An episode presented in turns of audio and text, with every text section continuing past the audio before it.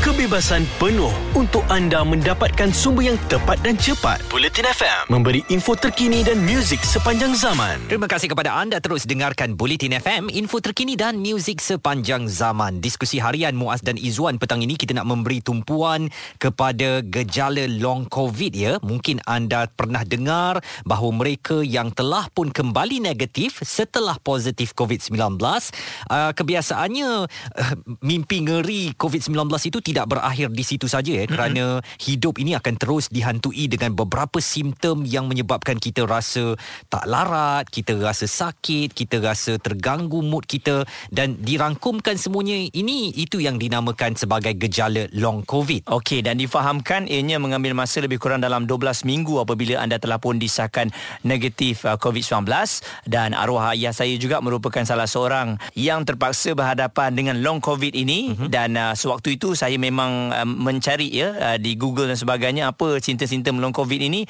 memang uh, dikatakan sakit kepala, sakit saraf ya dan juga sukar untuk tidur. Tapi setiap individu tu memang berbeza gejalanya. Baik, untuk mengupas dengan lebih lanjut lagi dan lebih mendalam kita bersama dengan Dr. Rushdan Abdul Aziz.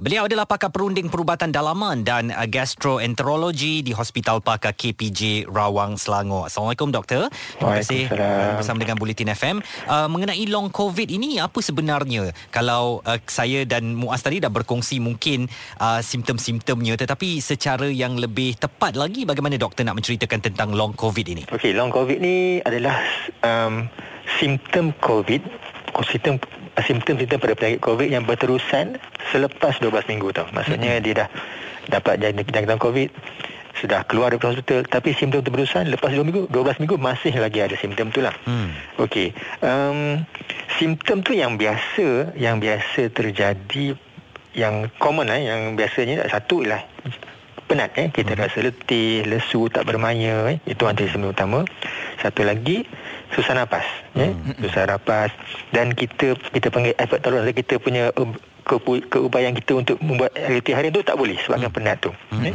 Lagi satu yang common is kalau uh, medical term dia panggil brain fog ni. Jadi brain fog macam macam uh, berkabus pemikiran uh, kita. Berkabus pemikiran kita. Eh. Kita mm-hmm. tak boleh nak concentrate. Mm. Eh. Kita cepat lupa. Eh. Lagi yang antara lain, satu lagi lah. Sendi sakit. Badan sakit sikit badan, sendi sakit. Mm-hmm. Uh, dan lagi satu yang antara common ialah kita hilang apa perubahan dari segi diri rasa dan diri bau. Oh. Ini antara antara yang simptom yang paling biasa terjadilah pada kes long covid ini. Tapi mm-hmm. nak kira banyak tak sebenarnya dah bergantung pada individu tapi ini antara lima yang ter tercommon lah mm-hmm. covid ini. Jadi uh, doktor kalau kita lihat ya long covid ini adakah memang akan kena pada mereka yang pernah mengalami covid-19 ini ataupun sebenarnya dia mengikut antibody seseorang itu kalau mereka okay. mempunyai penyakit-penyakit yang lain sebelum ini lebih memudahkan mereka kena long covid doktor. Okey, sebenarnya kita pun masih tak tahu lagi lah sebab penyakit COVID-19 ni masih dikategorikan sebagai baru lah eh. Uh-huh. Uh, jadi ada sakit kita tak, tak pasti sakit mana yang akan dapat dan sakit mana yang tak dapat eh. Uh-huh. Tapi kajian di yang dia ada dilakukan di United Kingdom eh satu daripada sepuluh pesakit akan dapat penyakit long covid ini. Hmm. Dan recently Kementerian Kesihatan Malaysia ada melakukan satu kajian mengatakan pesakit yang dapat COVID-19 dan di di antara yang teruk yang kategori 4 dan 5 uh-huh. hampir 2 per 3 ada dapat akan mendapat long covid. Hmm. So kuat tinggi jugalah ya untuk pesakit tu. Betul. Hmm. Dan kenapa dia terjadi eh? Okey, kenapa dia terjadi pun kita tak pasti lagi tapi beberapa kajian menunjukkan ini semua teori lah. Antaranya satu ada kemungkinan virus itu sendiri masuk ke dalam sel-sel badan kita dan menyebabkan masalah dengan sel-sel sendiri. Contohnya katalah dia masuk ke dalam sel otak. Hmm. Jadi kita tak boleh nak concentrate, tak boleh nak rasa mengantuk selalu eh tak hmm. dapat lupa satu lagi teori is that bila virus tu masuk dia, badan kita akan keluar, cuba keluarkan antibody untuk lawan virus tu kan uh-huh. tapi kadang-kadang antibody terlalu aktif sampai antibody sendiri merosakkan sel-sel badan kita oh. ini ada teori yang ada lah tapi uh semua ni masih dalam kajian uh okay. siapa yang dapat risiko, uh, uh, berisiko tinggi untuk dapat long covid ni uh okay. ini pun masih dalam kajian tapi ada recently uh, apa, kajian yang di, dikeluarkan uh, keputusan kajian dikeluarkan orang yang risiko untuk orang COVID nombor satu orang yang lebih 50 tahun umur okay. satu eh yang kedua kajian menunjukkan perempuan lagi, men, lagi berisiko perempuan untuk dapat COVID lagi tinggi pada lelaki oh. umur dua kali ganda hmm. okay.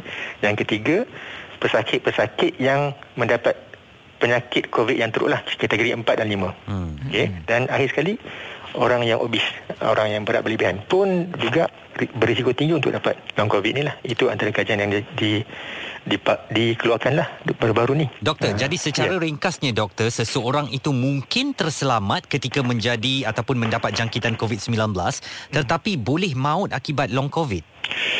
Um, nak kata maut tu setakat ni tak boleh saya tak boleh kata akan maut sebab long covid lah hmm. tapi masalah long covid ni dia punya simptom berterusan ya? hmm. jadi bila berterusan tu dia mengganggu kehidupan pesakit tersebut lah ya? hmm. jadi dia susah nak bergerak tak boleh nak bekerja mood moodnya tak bagus ya? hmm. jadi bila jadi macam tu dia akan mendapat kemurungan. Hmm. Itu secara langsung boleh menyebabkan kesihatan makin terganggu lah. Betul. Baik, uh, sebentar lagi kita akan terus bersama dengan uh, doktor dan pastinya saya yakin ramai di antara anda sekarang nak mengambil tahu mengenai long covid ini hmm. sebab tak jauh pun kadang-kadang ahli keluarga kita sendiri yang masih mengalami long covid dan kadang-kadang kita pun tak faham kenapa dia asyik tak ada mood, Betul. kenapa dia tak boleh tidur malam dan sebagainya. Bagaimana boleh kita tawarkan bantuan kepada mereka yang menderita long covid ini? Terus bersama kami di Bulletin FM, info terkini dan muzik sepanjang zaman. Jelas jelas dan terperinci supaya anda tidak ketinggalan. Bulletin FM info terkini dan muzik sepanjang zaman. Bulletin FM, info terkini dan muzik sepanjang zaman. Terima kasih yang terus dengarkan diskusi harian bersama Muaz dan juga Izzuan.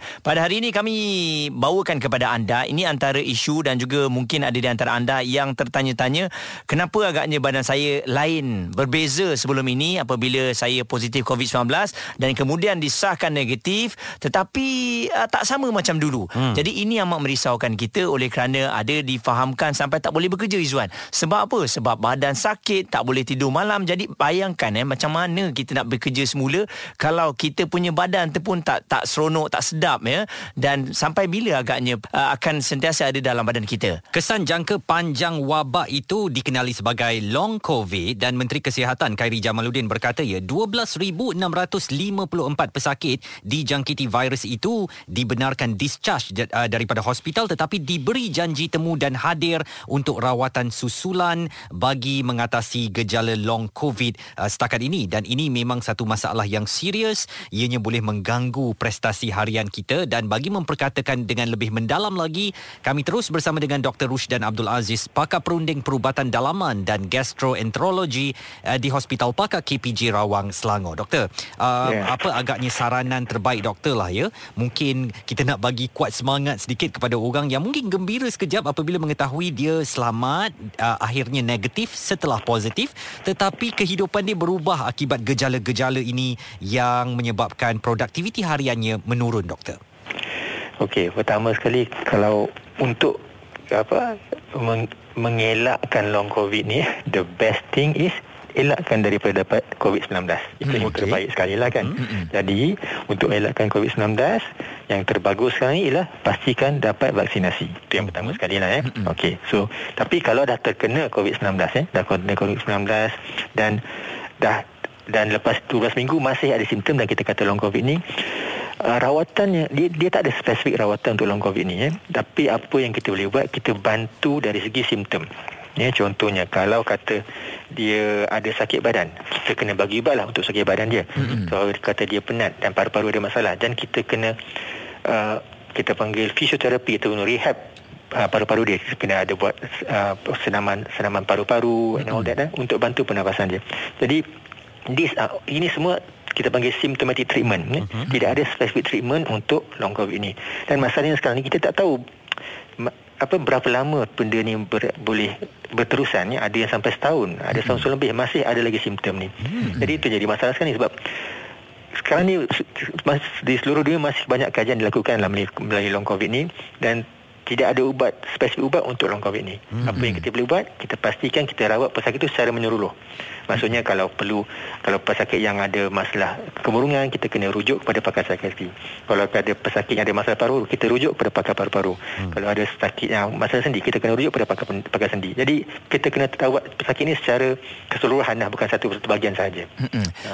Jadi doktor mungkin uh, dari pendapat doktor sendiri kan sebab hmm. uh, saya sendiri mengalami keadaan di mana ayah saya merupakan long covid COVID hmm. dan adakah keperluan sebenarnya doktor untuk setiap individu yang telah pun uh, negatif COVID-19 ini uh, ada simpanan untuk oksigen uh, concentrator ataupun portable oksigen di rumah doktor untuk mengelakkan kejadian yang tidak diingini berlaku?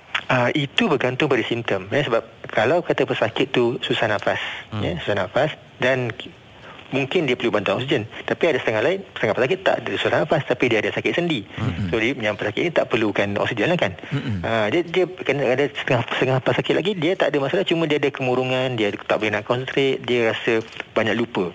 Dan yang ni pun perlukan bahagian yang lain. Jadi tak, kita tak boleh kata semua penyakit long covid ni perlu oksigen. Hmm. apa yang kita perlu lakukan ialah pastikan pesakit long covid ni uh, sorry maksudnya pesakit yang dapat covid-19 ni ada rawatan susulan. So doktor yang masa di klinik tu boleh kena pasti sama ada pesakit ni ada long covid atau tak.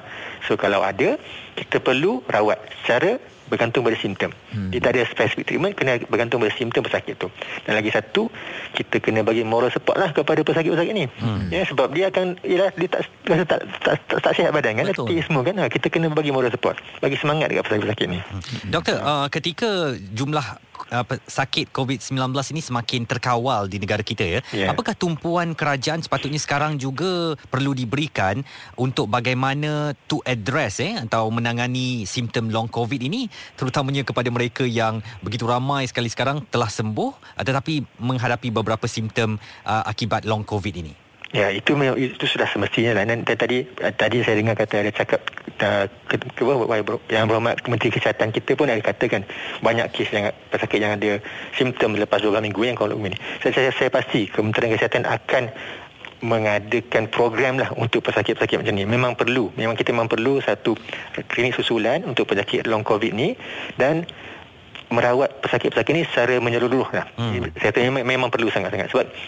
di luar negara sebab kita ni uh, apa kita dah kita start long apa dapat covid-19 ni tahun Mac 2020 kan Betul. baru setahun setengah mm-hmm. okay. di luar negara dah dapat earlier daripada that mm-hmm. so macam di luar negara macam di UK di Europe di US dia orang dah ada program-program ni mm. so saya rasa pasti orang-orang apa pegawai-pegawai di Kementerian Kesihatan akan meneliti semua program-program ni dan kita insyaAllah akan adalah program-program ni di negara kita juga sebab memang perlu untuk rawat pesakit-pesakit ni Dr. Rushdan Abdul Aziz pakar perunding perubatan dalaman dan gastroenterologi di Hospital Pakar KPJ Rawang Selangor bercakap tentang uh, simptom long COVID. Dalam tinjau rakyat nanti kami nak ajak anda lah untuk anda yang sendiri mengalami long covid ini untuk berkongsikan apa yang anda lakukan supaya kita dapat bantu rakan-rakan kita sekarang ni yang dalam keadaan dilema sebenarnya. Apa nak buat, kerja tak boleh dan mungkinkah perasaan mereka ni bercelaru ya.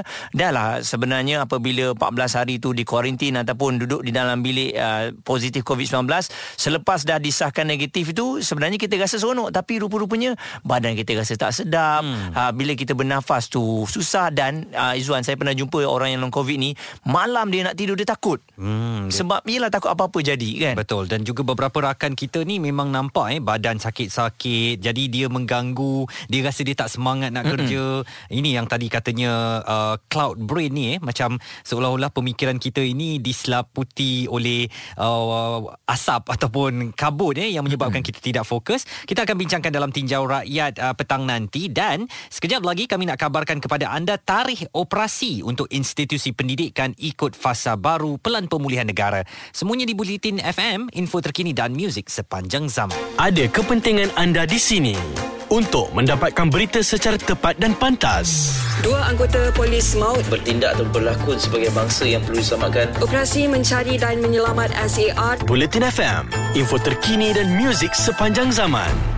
Apa khabar orang utara yang mendengarkan Bulletin FM, info terkini dan muzik sepanjang zaman di Pulau Pinang 90.2 FM dan di Alostar Kedah 107.3 FM. Awal tadi bersama dengan kami dalam diskusi harian kita bawakan Dr. Rushdan yang bercerita mengenai long covid ini dan uh, difahamkan ya kalau kita tengok di Malaysia ini begitu membimbangkan uh-huh. apabila difahamkan juga 66% daripada pesakit yang mengalami sindrom post covid. Jadi kita kena ambil maklum mengenai perkara perkara ini sebab kadang-kadang bila keluarga kita ni dah keluar daripada pusat kuarantin ataupun mereka ni dah bebas daripada COVID-19 kita biarkan. Kita tak ambil tahu. Tapi hmm. rupa-rupanya ada keadaan yang sebaliknya berlaku. Mereka sukar untuk tidur mereka cepat mengalami kelesuan batuk dan kadang-kadang sukar untuk bernafas. Dan ada kalanya juga ya ada satu simptom yang berlaku namanya cloud brain maknanya seolah-olah pemikiran kita ini diselimuti kabut eh. Kita tidak dapat berfikir dengan jelas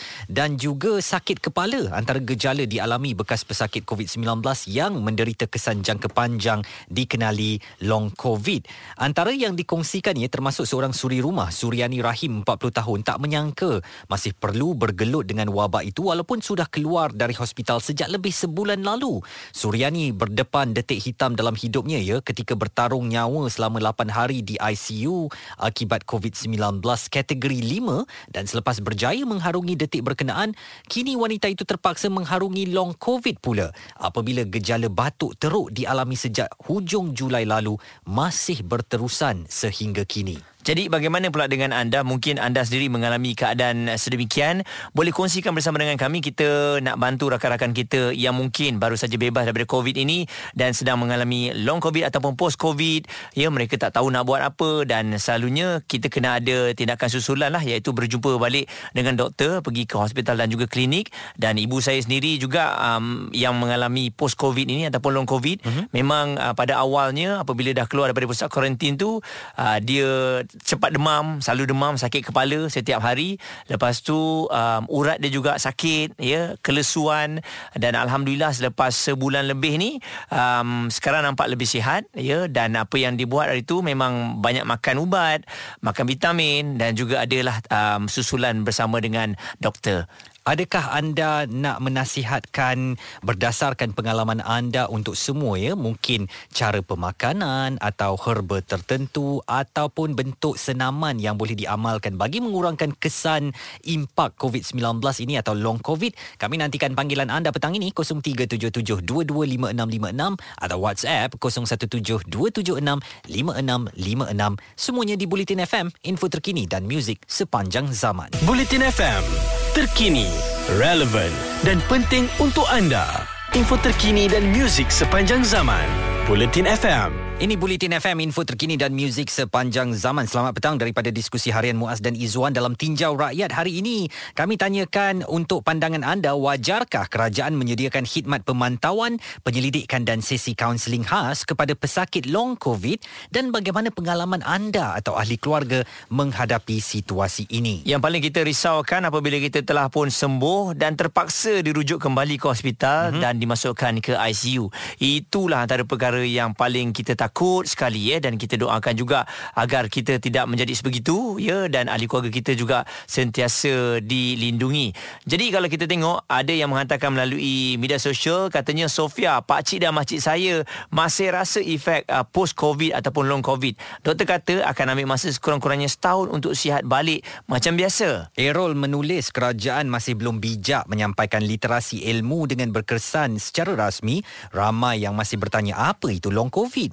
Kanak-kanak di Malaysia pun sudah semestinya ada ramai yang dalam golongan pesakit long COVID. Dan Fatin berkongsikan masalahnya kalau kena COVID stage 2 pun dah seksa, stage atas lagi lah teruk. Dan uh, lepas tu kena long COVID ya, makan pun tak rasa sedap macam dulu. Lepas tu penat batuk tak tahu bila nak okey. Tolonglah semua jaga SOP tak guna menyesal kemudian hari nanti. Sebenarnya mereka yang um, terjangkit dengan COVID-19 ni Muaz kadang-kadang merasa putus asa eh. Mm-mm. takut kepada kematian takut kepada sesuatu yang tak pasti. Tetapi bila dah sembuh pastinya gembira. Kerana alhamdulillah eh berjaya mengharungi satu tempoh yang menakutkan ini. Mm-mm. tetapi bila jatuh dalam long covid pula penderitaan itu akan berpanjangan. Seolah-olah uh, nak bertanya kepada diri sendiri apa sangat kesilapan aku ini? Sampai Mm-mm. dah baik pun terpaksa lagi menanggung uh, kesan-kesan kepada covid-19 ini. Dan ini akan mengganggu psikologi seseorang betul dan pastinya apabila psikologi terganggu banyak lagi impak uh, ataupun kesan kepada kesihatan badan itu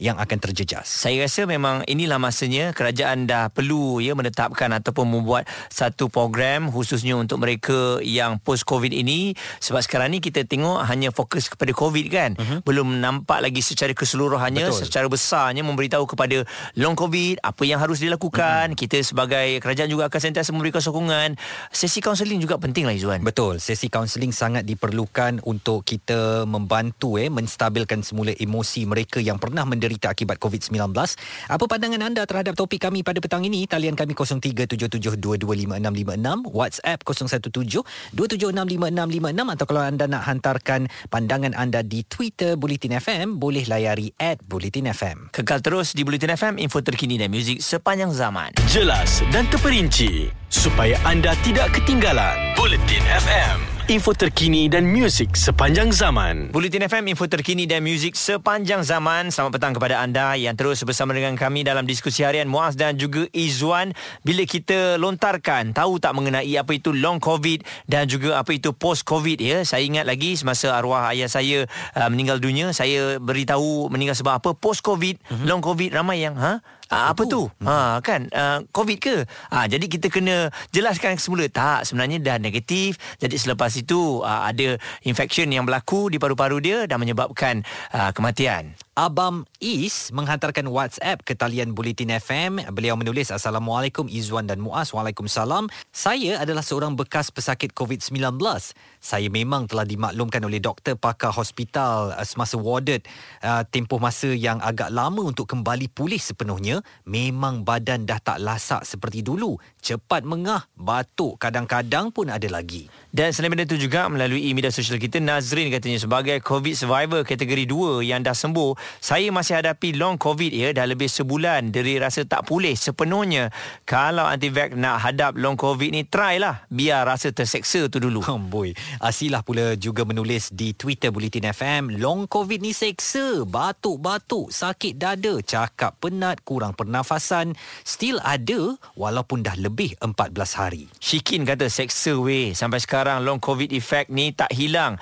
Badan lengur sampai nak duduk sekejap pun belakang dah sakit uh, dia kata saya tak sampai tak lalu makan lah sebab uh, kadang-kadang cirit birit dan juga mual. Nasib lah katanya Umi ada bagi parti lemon dan juga plus madu.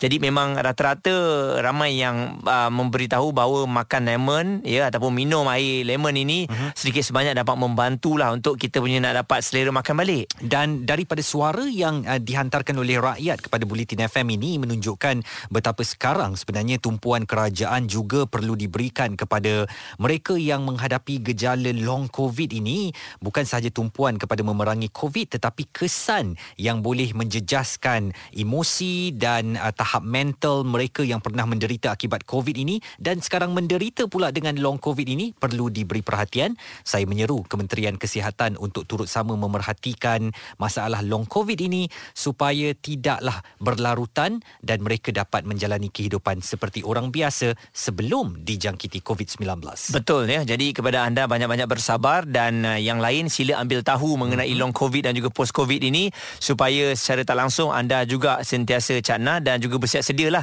dengan apa yang bakal berlaku. Kita takut pada covid-19 tetapi kita terlupa selepas itu penderitaannya agak lama ya terutamanya untuk yang bekerja. Memang kalau nak bekerja kalau letih je memang sukar untuk mencari sumber pendapatan. Bak kata Dr. Rushdan Abdul Aziz ya pakar perunding daripada Hospital Pakar KPJ Rawang yang kami hubungi awal tadi, cara terbaik untuk mengelakkan long COVID ini ialah jangan dijangkiti COVID-19. Jadi terus patuhi SOP, lindungi diri kita dan keluarga kita dan kita berharap semoga kita selamat daripada COVID-19 ini dan tidak akan merana akibat long COVID. Kejap lagi dalam Tarung Sarung kami akan terus bawakan kepada anda kerana saingan Piala Malaysia bakal bermula. Kekal terus di Bulletin FM, info terkini dan muzik sepanjang zaman.